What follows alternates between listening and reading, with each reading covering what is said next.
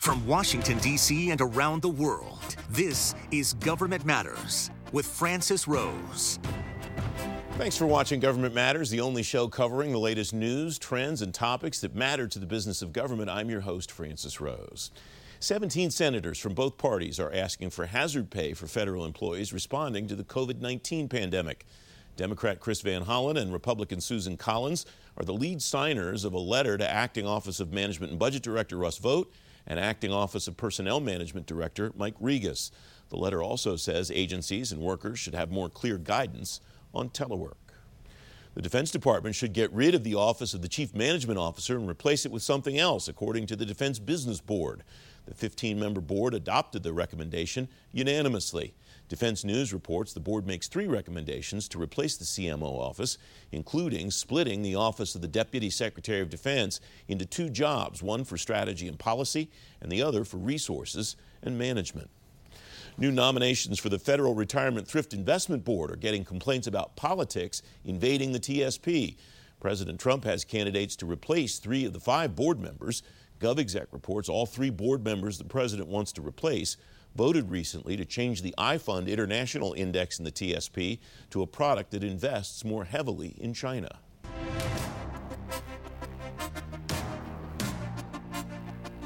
The coronavirus's changes to the way government's working could be an opportunity to reshape the way the government works post virus.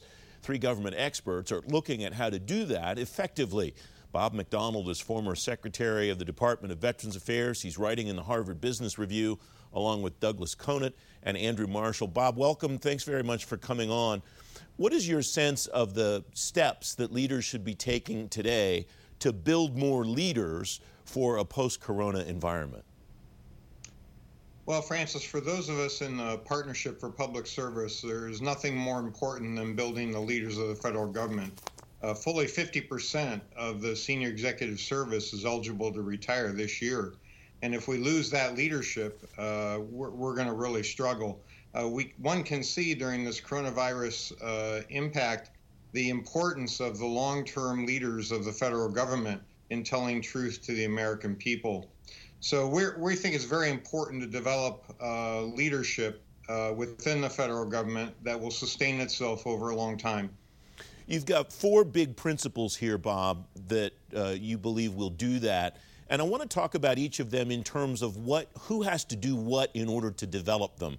I think they're all principles that everybody agrees are necessary for leadership in the federal government in the future. But I'm, i want to focus on your experience and knowing where to go to, to get these resources to help people. The first one is becoming self aware. What develops that self awareness in a leader in the public sector setting, and is it different than in the private sector? Well, I, am not sure we said in the opening, but uh, I spent 33 years with the Procter and Gamble Company, one of the most admired companies in the world, and uh, I retired as CEO and chairman. And certainly, one of the scarcest resources we had uh, in business is leadership, and I and I found that to be true when I was at uh, the Department of Veterans Affairs, which is the second largest department in government. Uh, the question you ask about becoming self-aware, there are a number of steps you can take, and and both the management as well as the individual own these steps. Uh, self-reflection is one of them. Uh, we learned in the um, we, we wrote about in the Harvard Business Review article that Doug Conant, my co-author, uh, had set aside time each morning for him to reflect on his leadership when he was leading the Campbell's Soup Company. Uh, authenticity is another one. Now, for authenticity, that means you have to be in touch with your belief system.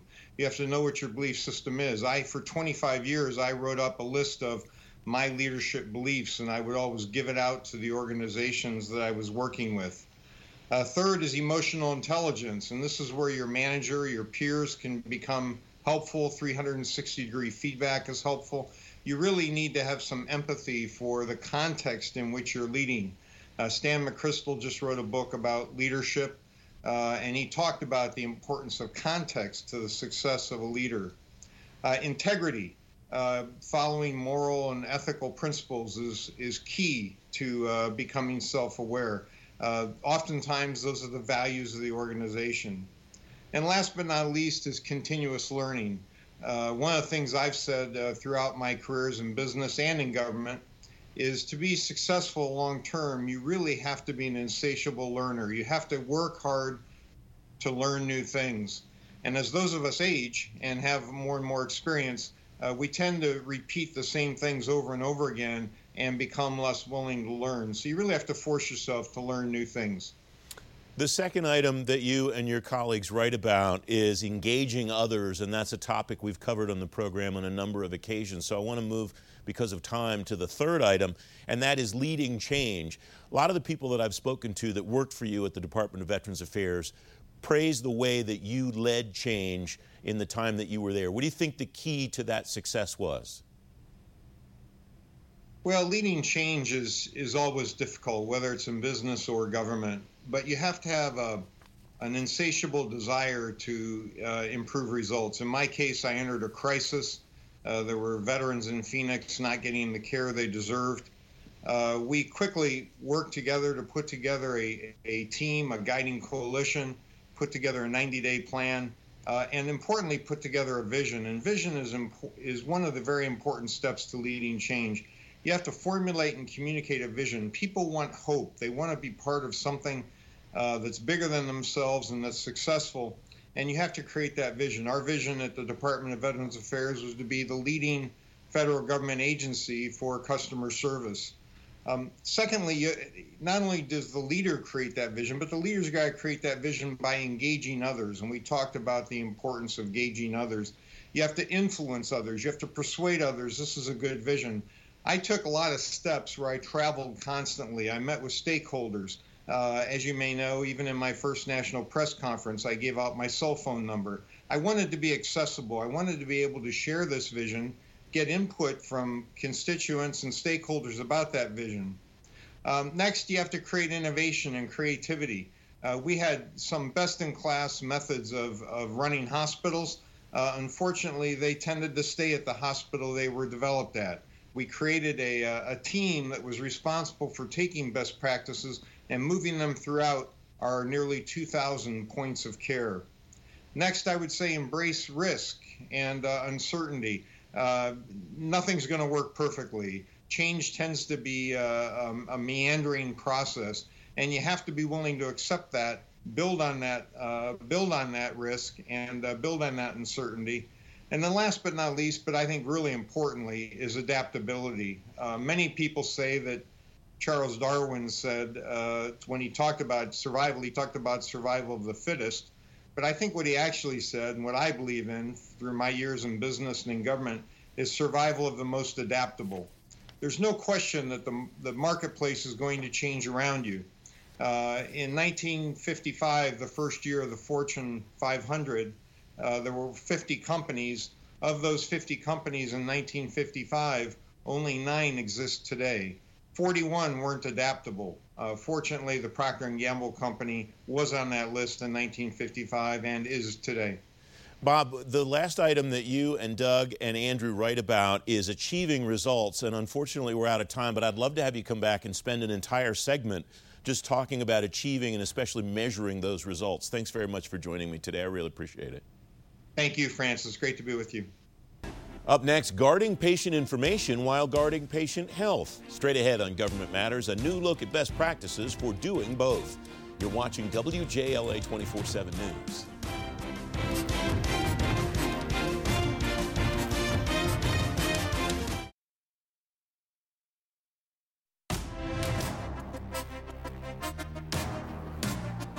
Welcome back. Agencies like the Defense Health Agency and Department of Veterans Affairs are caring for patients with all kinds of health challenges during the coronavirus pandemic. The Defense Department Inspector General's office explains some best practices for handling patient health information and personally identifiable information during the pandemic. Carol Gorman's Assistant Inspector General for Audit of Cyberspace Operations in the Office of the Inspector General at the Department of Defense. Carol, thanks very much for joining me today. As I look through this list, of best practices. It strikes me these are the basic kinds of blocking, tackling things that we've been talking about in cyberspace for years, um, making sure that passwords are safe and complex, using uh, two factor authentication, and so on. Is this best practices list from your office necessary, do you think, because you're seeing weaknesses as you looked at, at different uh, aspects? Or Are you, you just want to make sure that these organizations don't backslide into weaknesses again? Primarily the backslide. Um, what we, you know, our expectation during the, the COVID 19 pandemic was that the number of visits to military treatment facilities and the number, the amount of patient care would increase. And therefore, we wanted to issue a document very quickly that provided those MTFs, our military treatment facilities, with, with lessons learned and best practices concerning the protection of patient health care information. In, in the work that you put out, you looked at four pieces of work, two from your office and two from the Government Accountability Office. Were there common threads among those four pieces of work that you, uh, that you drew these best practices from, Carol? Yeah, so we reviewed those, those four uh, previously issued reports looking for systemic weaknesses that were discussed across the four reports.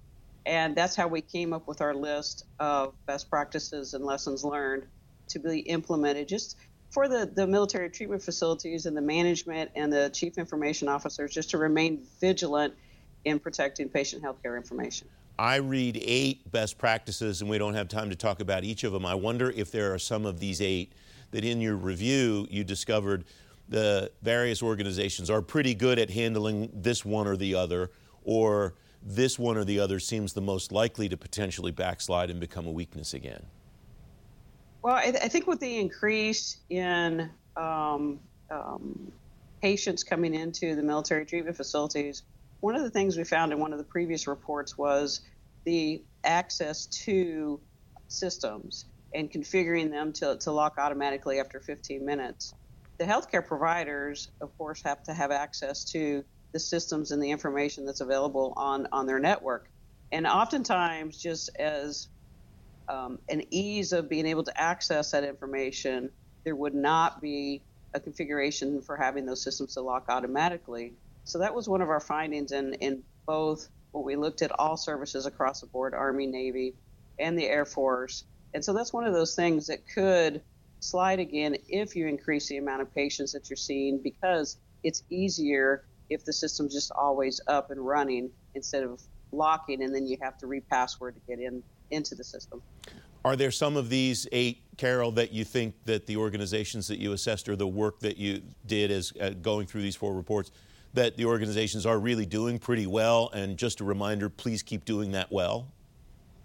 Yeah, yes, certainly with managing your network vulnerability program, and that's putting patches um, on and making updates to the system as necessary. That's just one of the ones we found that just the reminders and the systems administrators and chief information officers at those treatment facilities needed to just make pay more attention to make sure that was done um, in a timely manner.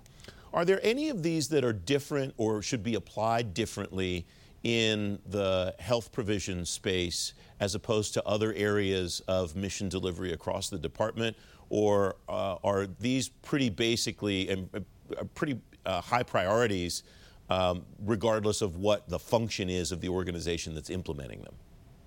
It, it's across the board, and, and every organization should um, certainly pay attention and, and make sure that their uh, user community is, uh, is complying with um, using strong passwords and that the, the systems administrators are making sure that the vulnerabilities known vulnerabilities are, are mitigated and, and access is limited to the systems and networks and, and, and that the appropriate users have the appropriate access to those systems. So it's it's a basic list, but what we wanted to do and and we we re- reviewed the previous audit reports that we did uh, along with the general uh, government accountability office and and wanted to just pull out what we saw as weaknesses previously just as a reminder make sure with the in- increased amount of patient uh, patients coming into those facilities don't let this this slip and, and, remain vigilant. Carol, we have about 30 seconds left. What are you going to watch moving forward on all of this? Well, we plan on doing um, a, a, some uh, announcing some additional work having to do with with healthcare and having to do with IT systems in association with the the, the pandemic. So we will be announcing approximately three additional audits within the next couple of weeks or so, looking at actual issues specific to COVID-19 pandemic and the increase in, in purchasing IT equipment and telework uh, for one. So, so we will be announcing those shortly. Carol, thanks very much for coming on. It's great to have you. You're very welcome. Thank you. Up next, the relief for contractors in the CARES Act and the problems those vendors might face. Straight ahead on Government Matters, what you need to know about reimbursements. Don't forget, if you miss an episode of Government Matters, you can find it on our website, govmatters.tv. We'll be right back.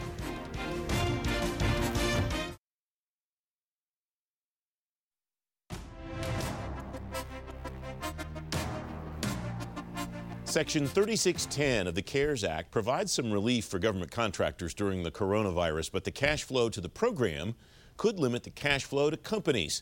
Stan Soloway is president and CEO of Celero Strategy. Stan, thanks very much for coming on. What issues are you seeing so far with the way the money's going out to companies through the CARES Act? Well, I think we need to separate a couple things out. The, the, the CARES Act itself is not the appropriation that provides all the funding the, the CARES Act, Section 3610, authorizes agencies to compensate contractors for re- essentially extended personal leave or sick leave because people are unable to work due to the coronavirus, due to access to the locations and so forth. So the actual appropriation is separate, and that's actually one of the challenges. Um, the money in the CARES Act goes to there, there's money in there for specific responses to the virus, but not directly to, to compensate for work that can't get done. Um, but in answer to your question, um, it, which is a really uh, important question. We're actually just now starting to see companies uh, engage with their contracting officers to figure out how best to implement the, the, the authorities in 3610. Uh, so it's a little early to say whether we're having major challenges or not. It's really literally just getting started the last couple of weeks. And only in the last couple of weeks have we seen the guidance come out of OMB, GSA, and the Defense Department. But there are some conflicts in the guidance themselves. There's some inconsistencies between the departments uh, and I think a number of implementation challenges that we still have to work through. Uh, and then DoD itself is coming out uh, with more guidance uh, over sometime in the next two to three weeks. So we're far from being done with um, the how, um, but we're not yet at, and we're not yet at enough experience to see how it's actually gone. What are the statements or the policies that you see that are at odds with each other that you referred to a moment ago, Stan? So there's a couple of things. Uh, for the Defense Department, for instance, they are making the 3610 authorization authority effective in January when the uh, national pandemic was declared, whereas the uh, civilian agencies, OMB and GSA, have in their guidance uh, declared March uh, a March date that the bill was actually passed as the effective date. So different implementation dates. There's also some different treatment in the bill uh, in the in the guidance around um, how you actually assess what's uh, what's compensable. So if you think about it in terms of the Defense Department has taken the legislation at its word and said there's, for instance, no profit and no fee can be can be included in the compensation. But when you look at the GSA uh, uh, uh, guidance, GSA is a little bit more flexible on this for re- not because they necessarily are interested in paying people a bunch of fee for not doing work, but because it's so complicated to unbundle and unpack all the schedule contracts and all the time and materials contracts um, that they're trying to be realistic. And so they have language say to the maximum extent practical. So how you negotiate that. And the third thing that I'll just mention on this that, that is not necessarily in conflict in the in the various guidances, but is an area that be very interesting to watch over the next um, month or two, or even beyond, is the term in the legislation that says uh, pending the availability of funds. In other words, you are authorized to compensate contractors for this situations pending the uh, or assuming the availability of funds. That is being interpreted somewhat differently by different people. Some people assume, well, if you have a program that's funded, then the funds and appropriated, the funds are available. Others are saying, well, if I have to stop work on the program and it's going to cause me to have a delay and extend the length of the program before it's completed, I don't have the money to do both of those things. So are the funds actually available? So there's going to be some definitional challenges and there may be some significant negotiations still to take place. What's the fix? Is this does this require, in your view, a legislative remedy, or does it require somebody in the executive branch to say, no, this is how everybody's going to do it this way from now on? And is that possible, given that the I mean the sources that you've said this guidance is coming from, OMB, Pentagon, GSA, you know, they're pretty important organizations, all three of them. Yeah, so so I guess my own preference would be to keep Congress out of this at this point. Um, some of this is legislative drafting, and given all that's going on and, and, and the very the mere difficulty of getting Congress in session to do something in the near term, So I, I, I leave that alone. I don't think that's necessary. You would like to think that that OMB, GSA, and DoD could come up with an absolutely common interpretation of the bill and, and road forward. That would be the logical and obvious answer. But to the extent they can't or don't, uh, then we're going to have unevenness and inconsistencies. But the issue on the availability of funds, by the way, is not just uh, it's not necessarily how it's treated in the guidance. Uh, my, my sense is that it's going to be interpreted differently by different contracting officers, different contracting offices, and so you're going to have that kind of disparity. We have about a minute left, Stan. What's your sense of what will happen in the next couple weeks slash months when people start going back to the office and working from the office again? What are you going to pay attention to as that unfolds? Yeah, I think the biggest issue there, Francis, really is a question of employee risk management, and you can define that fairly broadly. Uh, so it's going to be levels of comfort the companies have, we'll, the protections in place for their folks at the work site, employee comfort with the protections available to them at the work site, questions around travel. Um, a lot of people, as you know, they are commuting regularly from here to military bases to work with IT shops or wherever it might be. The extent to which that is still curtailed, how you manage that and still deliver and, and, and work effectively with your customers.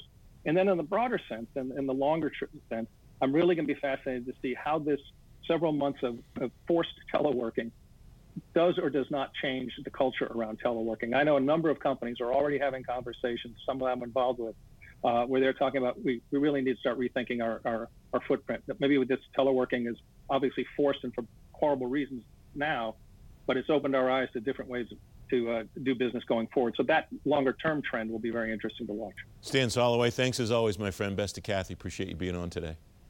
Thanks, Francis. You take care. If you've missed the show or you're on the go, you can stay plugged in on issues that matter to the business of government. Government Matters is available as an audio podcast now. You can get the program every day on Apple Podcasts, Google Podcasts, SoundCloud, and TuneIn. Or just ask your digital assistant to play the Government Matters podcast. We're back in two minutes.